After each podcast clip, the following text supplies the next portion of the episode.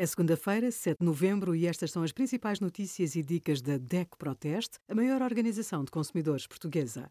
Hoje, em DECO.proteste.pt, sugerimos ajuste MIBEL, fatura de eletricidade pode custar mais 9 a 15 euros por mês, arrendar casa, direitos e deveres de inquilinos e senhorios e os resultados dos nossos testes a 51 desumidificadores.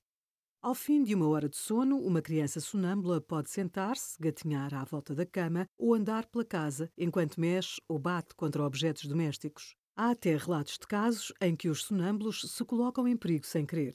Na manhã seguinte, a criança não tem memória do que se passou. O sonambulismo, em geral, passa com a idade e não tem significado ao nível da saúde. Por norma, não precisa de tratamento com medicação, mas se os episódios acontecerem uma ou duas vezes por mês, peça uma avaliação ao pediatra.